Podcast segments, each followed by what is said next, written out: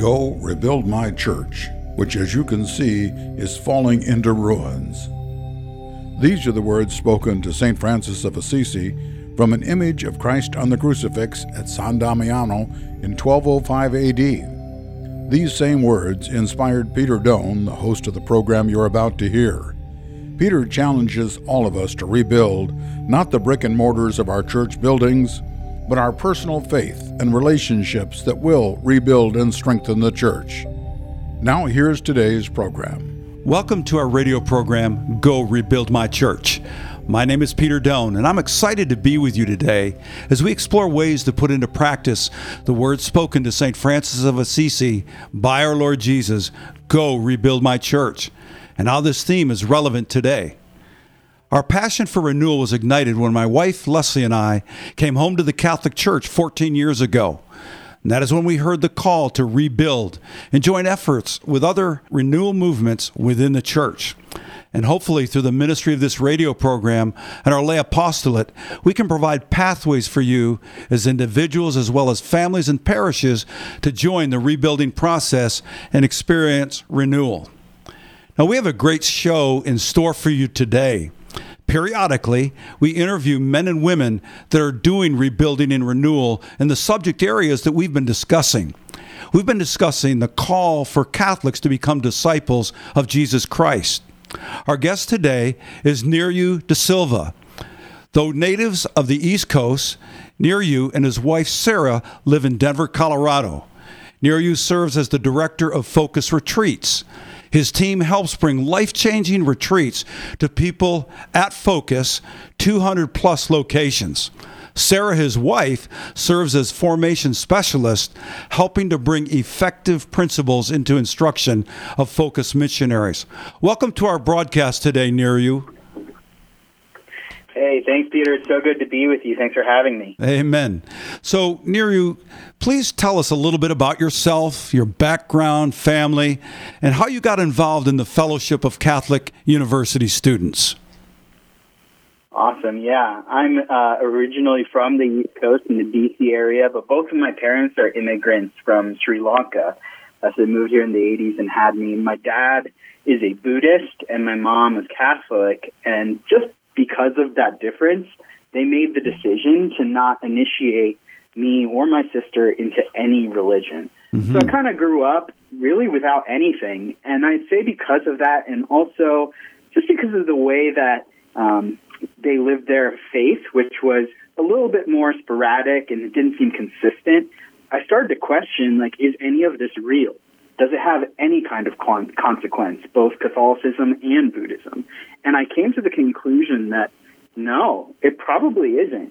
And because of that, I really became like one of those nuns, one of those people who would refuse uh, mm-hmm. to take on any kind of label. Uh, at at worst, an atheist. Yes. But that didn't stop me from looking for answers. I wanted to know how to live. I wanted to uh, know how to be a good person. And I just found that I was always struggling to do that. But it was really, uh, eventually I, I stumbled into a Catholic church pretty much. I was at a low, I was looking for answers, and I thought, let me give religion one more chance. Uh, and I walked into a Catholic church as just a 16 year old kid, and I started to see something uh, really beautiful there. I started to see joy and excitement and happiness. There was a new parish community that was being built uh, in the neighborhood that I had just moved to. And it really started to make me rethink religion. And so over pretty uh, a few years of a journey, I started to realize this is the truth. Jesus is real. God is real, and He desires me. He wants to tell a story mm-hmm. in my life. Amen. And so I converted to Catholicism um, at the age of 18 out in Northern Virginia. Mm-hmm. And then I went to college after that we did not have any focus missionaries at the University of Virginia, where I was. But I was just trying my best now that I'm a newly converted Catholic to, to be a Catholic and to know what it means to live my faith every day. Mm-hmm. And so in doing that, I just experienced so much joy and I saw so many of my other peers and friends that were looking for satisfaction, looking for answers in all the wrong places. And meanwhile, I was growing more and more satisfied. I was feeling more and more fulfilled, more than I'd felt in my whole life. And I saw that it was because I was growing in my faith. And as I started to see that and share that with other people, there was just nothing else that was more exciting to me than, than sharing my Catholic faith with with other people in college. Amen. I was studying chemistry at the time. yeah, I was studying chemistry at the time, and I remember getting to the end of my college career, and they had a panel where they had several um, people who graduated with a chemistry degree, and they were sharing about their careers, and they kind of looked a little bit sad. Like they were like, "Yeah, I make a lot of money, things are great, but." I'm in the I'm in the lab all the time, and you just got to get used to that and there was just this deadness to the way they carried themselves. And I was like, huh, is that really what I'm trying to move towards? And at that same time, uh, our campus ministry had uh, heard about this conference uh, held by Focus, the Fellowship of Catholic University Students. Yep. And my campus minister wanted to take some students out, and he invited me to go with them. So I went, and I heard Curtis Martin speak and I mm-hmm. heard him share about how young people were sharing the faith on college campuses with others. I heard him talk about the need for that in the church, and my heart just set on fire. Mm. I was like, this is everything that I wanted. I didn't even know you could do this like with hmm. your life as a job. You're telling me you can? And I ran out of that uh, conference room. There was a booth with a focus missionary uh, for recruitment. And I just started talking to him, and I'm like, I'm just like shaking. I'm kind of not looking him in the eye. I'm just mm-hmm. scared and nervous. And, and I'm like, hey, can you tell me a little bit about what focus is and like what it's like to be a missionary? And his eyes lit up. He was so joyful. And he was like, what a beautiful adventure I've been on. And again, my heart, that flame was just being fanned so hard. And I was like, this is what I have to do. So I became a focus missionary right after college, and I served at Columbia University. Oh, wonderful. Wonderful. So that's a wonderful background. And of course, I know, did you meet your wife in this process? In being a missionary, I eventually met my wife. So after about four years, uh, my wife actually became a missionary. We served at Columbia together uh-huh. for one year and then I left the campus, uh, but then I started to think like, hey, that girl was really interesting. we really, you know, we got to grow as friends so much over that the course of that year. Uh, and then when I went back and talked to her, we started going on dates, and then three years later, got married. and of course, according to your bio, Sarah certainly plays an important part in focus, being a formation specialist and helping to create yeah. effective teaching principles. That's no small calling. Oh yeah. Uh, my wife is amazing. I, I learned so much from her. Uh, she actually has a background in uh, higher education. That's what she studied out in Philadelphia at Temple University. Mm-hmm. And we, she often used that. She was a super, super effective Bible study leader. Um, she's really good at helping people really understand uh, principles. And then we both actually left Focus for three years uh, just before we got married. But then we discerned coming back. And at first, it was just me who was discerning to to make that uh, shift back to Focus. But then they called Sarah and they said, "Hey, we would love if you would consider coming to the formation mm-hmm. team." And at first, we were like, "Is that? Is, are we both supposed to go back? I don't think so." but then, as uh, she prayed about it, and as I prayed about it, I could just see like she was so excited and so joyful. And yes, like now she's doing amazing things, mm-hmm. working with our new staff training to help teachers come and. Uh, take the, the great knowledge and resources and know-how that we have in focus and translating that to our new missionaries to help them to go and live this out on campus. Nearu, that's a great backdrop, a great conversion story. And we're going to take a short break now. And when we return, we'll continue our discussion with Nearu Di Silva and learn more about Fellowship of Catholic University Students, also known as FOCUS. So please stay with us. You're listening to Go Rebuild My Church. This program is underwritten in part by Willie and Deborah Wood in memory of their parents, Woody and Joyce Wood, and Bill and Elsie Brooks. Catholic Radio Indy thanks the Wood family for their support. Alexa, what's the weather forecast for today? Alexa, what time is the Colts game today? Alexa, remind me to pick up the dry cleaning tomorrow. Has Alexa become a part of your daily routine? Then make sure that routine includes Alexa, play Catholic Radio Indy. Catholic Radio Indy. Quick, easy access to Catholic programming 24 7. Just say, Alexa, play Catholic Radio Indy. Catholic Radio Indy. Welcome back to our radio program, Go Rebuild My Church. We're speaking today with Nearu Di Silva, the director of Focus Retreats, serving 200 plus locations throughout the country. In our recent broadcast, we discussed how Jesus calls us to go and make disciples. When a missionary leads someone to encounter Jesus Christ, what are some of the next steps, Nearu, that missionary leads this student into? Talk to us about the process of discipleship that Focus uses among our college students. Awesome. Yeah. Fundamentally, our process for helping people come to know Christ is what we call win, build, and send. Amen. So in that process, we start off by earning trust. We're earning trust with people just like one on one, person to person. But what we're really also trying to do in that win stage is build the trust with them in Jesus Christ.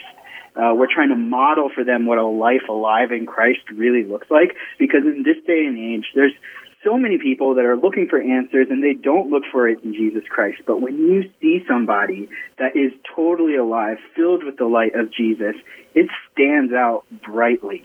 And so I think when we have these missionaries that are out there living a life of joy and zeal and excitement and conviction, people see that and they're like, wow, that mm-hmm. is so different. What is it about you? Uh, so that's really what we're starting in that win phase. And then we start to help them to see that it's not just me. I'm not just a particularly great person. It's because of Jesus Christ. That is the reason why. And then we help them to start asking those questions and see beyond just the person mm-hmm. and see the source of that light, mm-hmm. which is Jesus Christ. And once we've done that, we want to start to build them up. Once they have learned to accept and see Jesus, we want to help them to understand how to live that life of faith, how to be a disciple of His. And then we don't just stop there. We actually want to send them out to go and do that same thing for others. And like that to grow, focuses super convicted in those last words of Jesus in the Gospel of Matthew to go and make disciples of all nations. Amen. We really take that seriously. so we t- need to make disciples of everyone. Amen. So tell me about that building phase. What are some of the what are some of the practices that go into the building stage when you have that young person and they're ready to go into those next steps? Mm-hmm. Great. Yeah. So once started to identify that somebody is open to this, if they're starting to acknowledge Jesus Christ, then we want to uh, share the gospel message with them, the kerygma. And so we do something called a gospel presentation, and we basically share that message and ask them if they are ready and if they're excited to put Jesus Christ at the center of their life. Mm-hmm. And that is the transition into that life of, if they say yes, that's how we move into the build. Uh, they're really here growing as a disciple. And what we're helping them once they've said yes to this to, to understand and to live out is Acts 2.42. It's how the early church started. It, it's having a life of prayer. It's having a life of breaking of the bread, the sacramentality of the church, uh, a life of fellowship with good people that are holding you accountable and lifting you up towards Jesus, and ultimately the teaching of the apostles. Amen. That that's a verse that I have chewed on for a couple decades. At Acts two forty two to see that restored to the church. So yeah. Uh, so in this process, then of bringing uh, bringing a young person in through this discipleship, can you think of a of a story or a, a person that really comes to mind when you say, "Wow, this is this really is a Jesus thing. This is a God thing. This person or this situation really manifests what we're after here at Focus." Absolutely. I'll tell you a couple of short stories.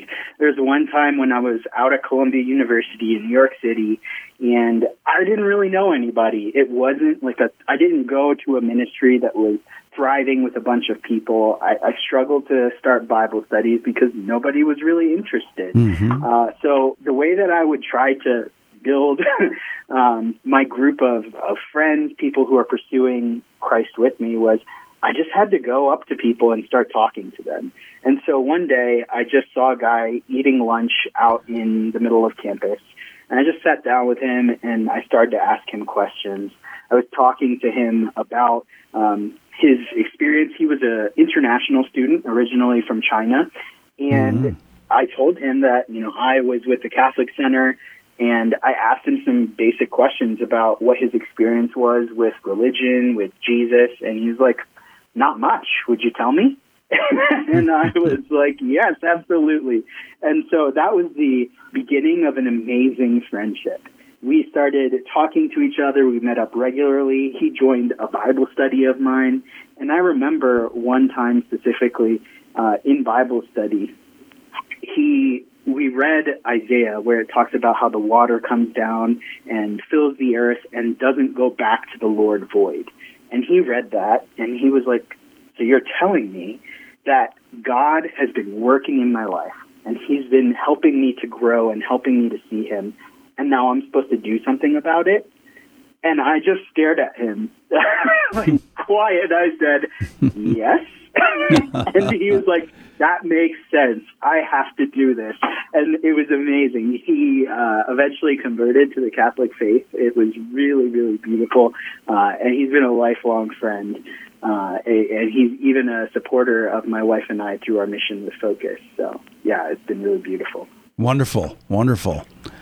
So, on the other end of the spectrum, uh, sometimes, like St. Paul, we're challenged by others and even sometimes persecuted as we share the good news, and particularly on college campuses, I would think today. Can you tell us about some experienced resistance to the gospel that your ministries has experienced on campus? Oh, yeah. When I was a missionary at Columbia, it was definitely not a place where uh, it was easy to be a missionary. Even that concept uh, is is hostile concept Yes. to most uh, to most of those college students. And I think that really what was interesting about that was we would just love people. we would just go out and we would say, okay, we're not going to lead with some of these really tough topics or sometimes even starting off the bat with I'm a missionary. When it is transparent and helps to break down barriers, absolutely, we're always going to do that. But we just really wanted to start conversations. We wanted to go out and meet people where they were in the gyms. We wanted to be exceedingly kind and joyful and shine that brightness of a life in Christ to them. And that's really how we grew our ministry. That's how we started to talk to people.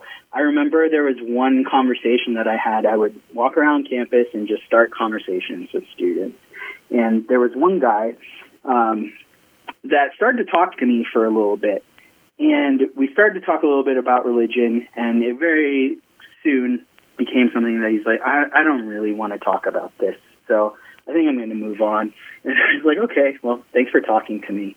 And just as he was about to walk away, he stopped and he said, you know what? Thank you so much for talking to me.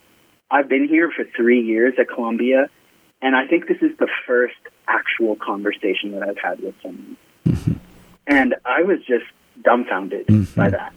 that just something like having a conversation with someone is what helps to share the gospel with them. Amen. So, Nearu, we're going to take another break now. And when we return, we're going to continue our discussion with you, a leader in this powerful apostolate fellowship of Catholic University students. So, please stay with us, listeners.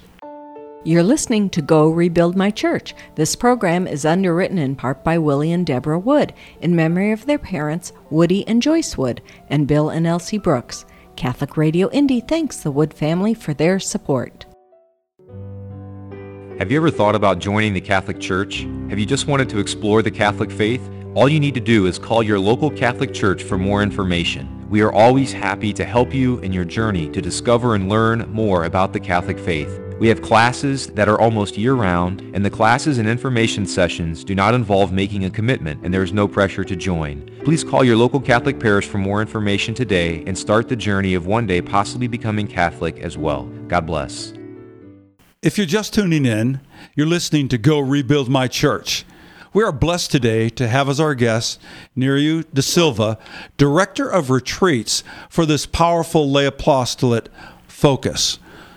First of all, Nearu gave us an overview of his background, his family, how he came to know Jesus Christ, and how he entered in the Catholic Church. And it's a wonderful conversion story. Now we want to move on to our theme Go Rebuild My Church. We've been discussing the crisis in the church, and I know you're very aware of the alarming statistics regarding the attrition we're now experiencing, especially among our own college age youth. How does Focus help rebuild the church today in this situation? Absolutely. This, if there's anything that I would say that guides my life, it's it's this issue because it was me. I was that person that left the faith that that could see a semblance of it and said, "Nah, it's not for me."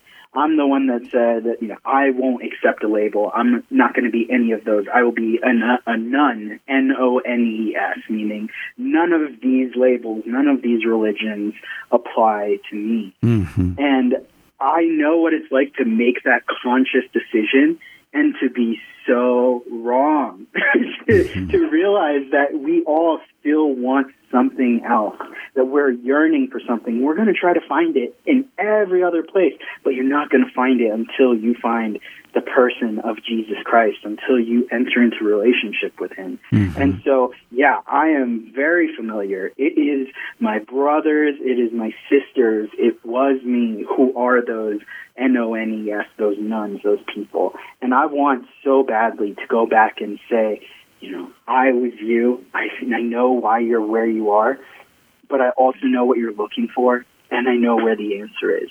Mm-hmm. Walk with me for a little bit and let me show you something. That's what I think. Like, you see those statistics how all these people are leaving, but conversely to that, I think you need seeing the statistics of focus.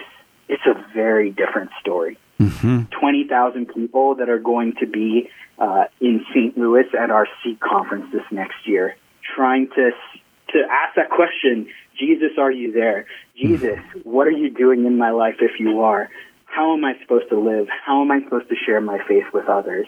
That is an amazing statistic. Mm-hmm. The fact that we have 985 missionaries in that generation that should be gone, that should be empty from the church.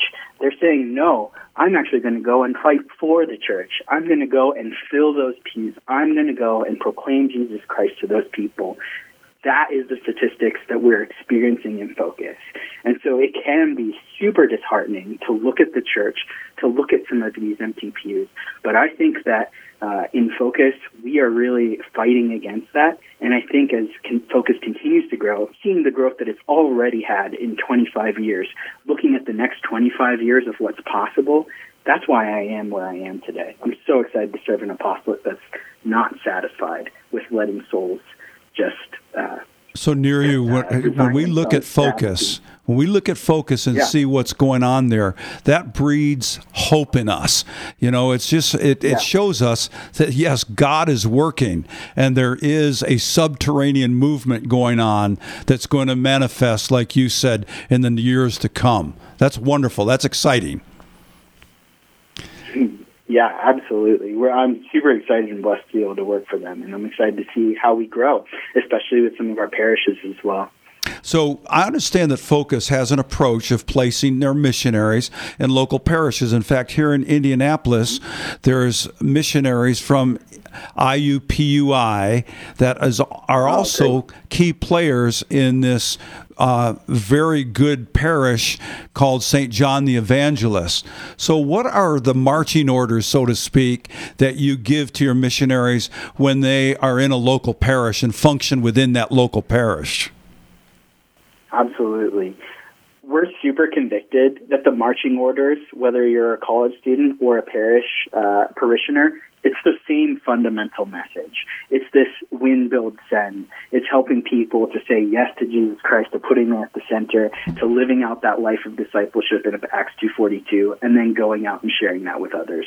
The, so it's the same on the campus as it is in the parish, but we have to adapt it, obviously. There's different circumstances, people in families, people uh, just uh, working nine to five typically, as opposed to that radical availability uh, and almost questioning of the college campus. Mm-hmm. So it's a little bit elongated, but you're still entering into people's lives, helping them, uh, stepping into the community and going out beyond the church uh, walls going out into the local community and being a light and then drawing them always back into the life of the church. Mm-hmm. Mm-hmm. So, uh, for our listening audience today, I think it's. I, I, was thinking as you were talking, you know, a lot of local parishes encourage people how to give financially, and they say, well, why don't you give to the parish? Why don't you make a goal of giving five percent to your local parish, and that includes the bishop's fund, etc., and then take that other five percent and give it to where you feel like the Lord is leading to missions, etc. And I think if people look at focus and become acquainted with it, that certainly is a place where people can invest some time, talent, and treasure. And could you give our listeners kind of just an overview of how they could learn more about focus uh, that goes beyond our conversation and this particular call to the ministry? Absolutely. So anyone can go and visit focus.org, F-O-C-U-S dot org. Mm-hmm. You can learn all about our apostolate, about our mission, uh, a big part of our apostle is that missionaries who give their lives to go and share the gospel with others, right. they fundraise their salary. Right. And so you can actually, there's a, a little button on there where it says find a missionary, support a missionary. You can support missionaries like that and help them to make their livelihood so that they can go out and share the gospel with other people. You and can we can also, also go to your website and we can see your name there and an opportunity to give to you as well. I want to point that out. Thank you so much. yes, that is uh, my wife, uh, Sarah, and I. We are both would be happy to receive anyone that wants to support us in our mission. Well, I want to thank you, Nearu Di Silva, and thank you, listeners, for joining us today as we seek to connect individuals, families, and parishes to the rebuilding and renewal of the Catholic faith here in America. To hear our past programs, go to CatholicRadioIndy.org. You can access all previous broadcasts through the podcast tab on the webpage. You can download the Catholic Radio Indy app from your app store and listen 24 7. And you can also say, Alexa, play Catholic Radio Indy. And make sure to become a regular listener of Catholic Radio Indy. Goodbye now and keep the faith.